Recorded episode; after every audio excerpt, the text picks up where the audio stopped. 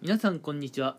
えー新型コロナウイルスのね感染拡大が止まらないってことで、えー2021年の1月にね、えーこれまた、え緊急事態宣言が出ることとなりました、うん、でね多くの人が緊急事態宣言って聞いて思うこととして、うん、やっぱねこうビジネスが回らないとか経営がうまく回らないとかでまたねこう一部地域にお金配りがね発生するんじゃないかなというふうにねえ考える方がいらっしゃいます、うん、まあそれもね、まあ、否定できないやっぱ話だと思いますよ、うん、で今回のこのラジオのテーマっていうのがもしねこうお金を、うん、このね緊急事態宣言の影響でもしねお金配りが、えーあった場合どういうお金のね使い方が一番有効なのかなっていうところをね、えーお話ししていこうかなと思います。うん。えー今回はね、まあちょっと分かりやすい数字として、仮にね、もし、えー、1人10万円、うん、支給されたらって話をしていこうと思います。1人10万円。大人も子供も問わずね、え1人10万円。うん。なんでね、お父さん、お母さん、子供1人だったら30万円。うん、そういう感じですね。こんな感じでちょっと話をしてみようと思うんですけれども、うん。まあそういうお金があったらね、どういう使い道の方がいいのかっていうところなんですけれども、うん。まあね、やっぱ家庭とかによっては、こうね、その10万円をすぐに生活費とか当てないと、もう生活が回らないっていう家庭もね、やっぱりあるとは思うんですよ。うん。こうやっぱね、飲食店とかかなり打撃が大きいと思っていて、飲食店をね、経営されている家庭の方なんかはね、うん、かなりね、やっぱ厳しいと思うんですよ。うん。生活のね、収入が激減することだと思うので、うん。なのでね、まあ、生活費にまあ当てるっていう使い方はね、全然やっぱ否定するつもりはないんですが、それっていうのはやっぱり国からもらったお金っていうのをすぐにねこう消化していくっていう道のりですよね。うん。だからもらってもなくなるのはもう時間の問題というかああ。ちょっとねそれも悲しい気がします。仕方ない選択肢ですけどね。うん。なのでね今回はもしね1人10万円もらったらこれをなんとか増やすことはできないかなっていう方向で話をしていこうと思います。うん。どうやってお金を増やすか。うん。えーまあ、できればねギャンブルとかそういうことはやりたくないと、うん、だってそんなのはね何の保証もないじゃないですか、うん、もうちょっと現実味のある話をねしたいなと思っていて、うん、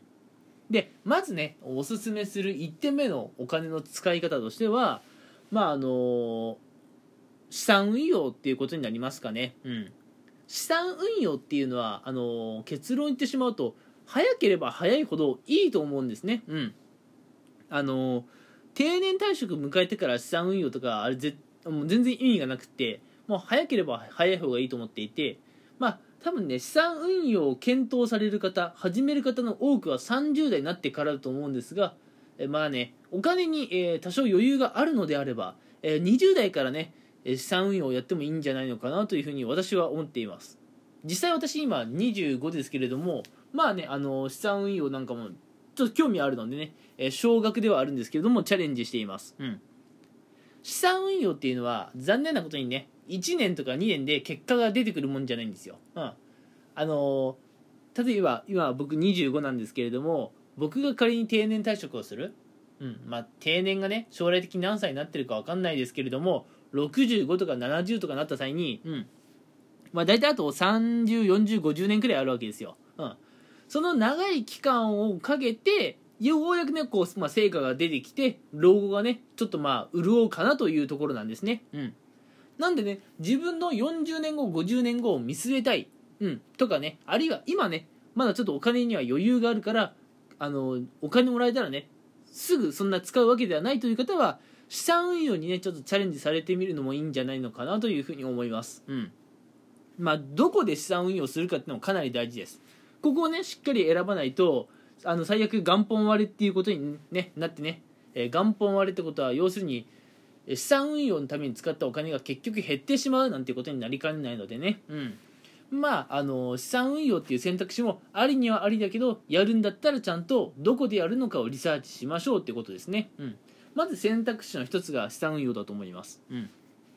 で2つ目の選択肢がですねこれ2021年、うん、かなりねこう話題沸騰になっているんですけども仮想通貨ってやつですね。うん。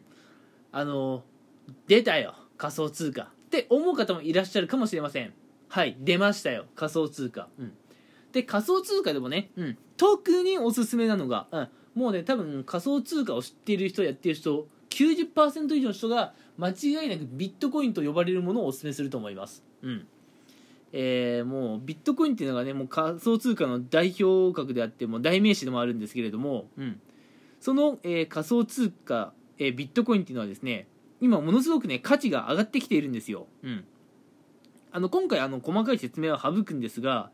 えー、どうだろうね。ここ1ヶ月でもその価値がね、え倍増してくるぐらいのねとんでもない勢いで、うん、そのビットコインっていう仮想通貨は、えその価値を高めていますなんでね今10万円で、うん、あの買えるだけのね、まあ、ビットコインを買っておいたら、うん、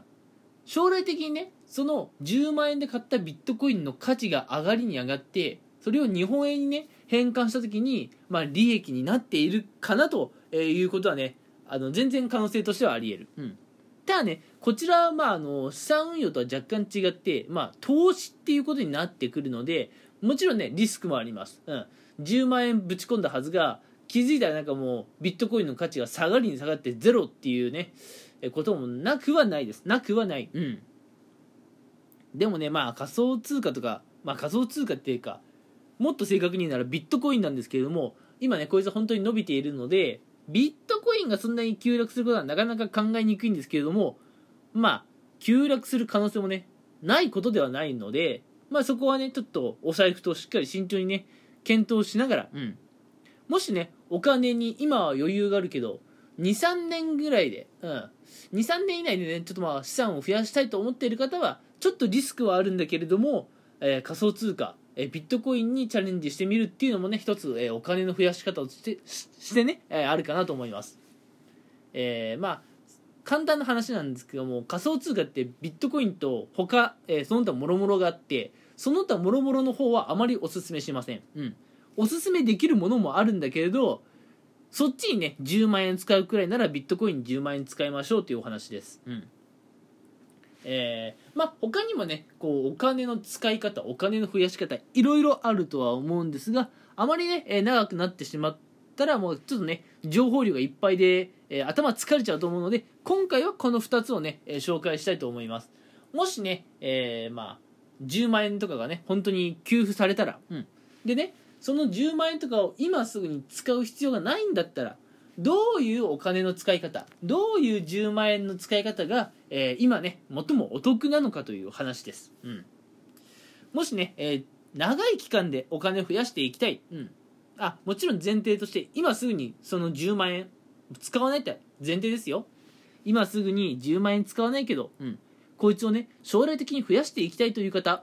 そんな中で40年50年という長い年月をかけて増やしていきたい方は資産運用っていうものにチャレンジしてみたらいいと思います、うん、こちらリスクはゼロではないんですが比較的低めです、うん、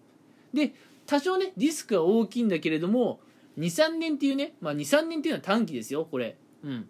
何も知らない方はえ23年もかかるの？って思うかもしれませんがお金を増やすっていう世界では23年でお金増やすって結構短期だと思っていて、うん、23年でお金を増やすことに、まあ、挑戦してみたいって方は、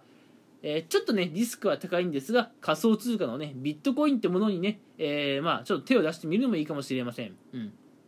ただあの投資っていうのはね、えー、ちょっと残念な話自己責任なのでやるときは、えもう皆さんしっかり勉強してリサーチして自分の責任のもとで、えやってみてください、うん、私もねあの資産運用も、えー、仮想通貨ビットコインの方もやっているんですがまあね、えー、あれをやっているおかげで、うん、ちょっとねこうまあ気持ち的な余裕はね得られるかなというふうに思っております。はい。ではね、まだまだ、えー、お話ししたいことはあるんですが今回はこの辺にしておきたいと思います。それでは皆さんもね、あの有益なお金の使い方こいつをね、えー、ぜひ見つけてみてください。それでは今回はこの辺でお別れしましょう。聞いてくれてありがとうございました。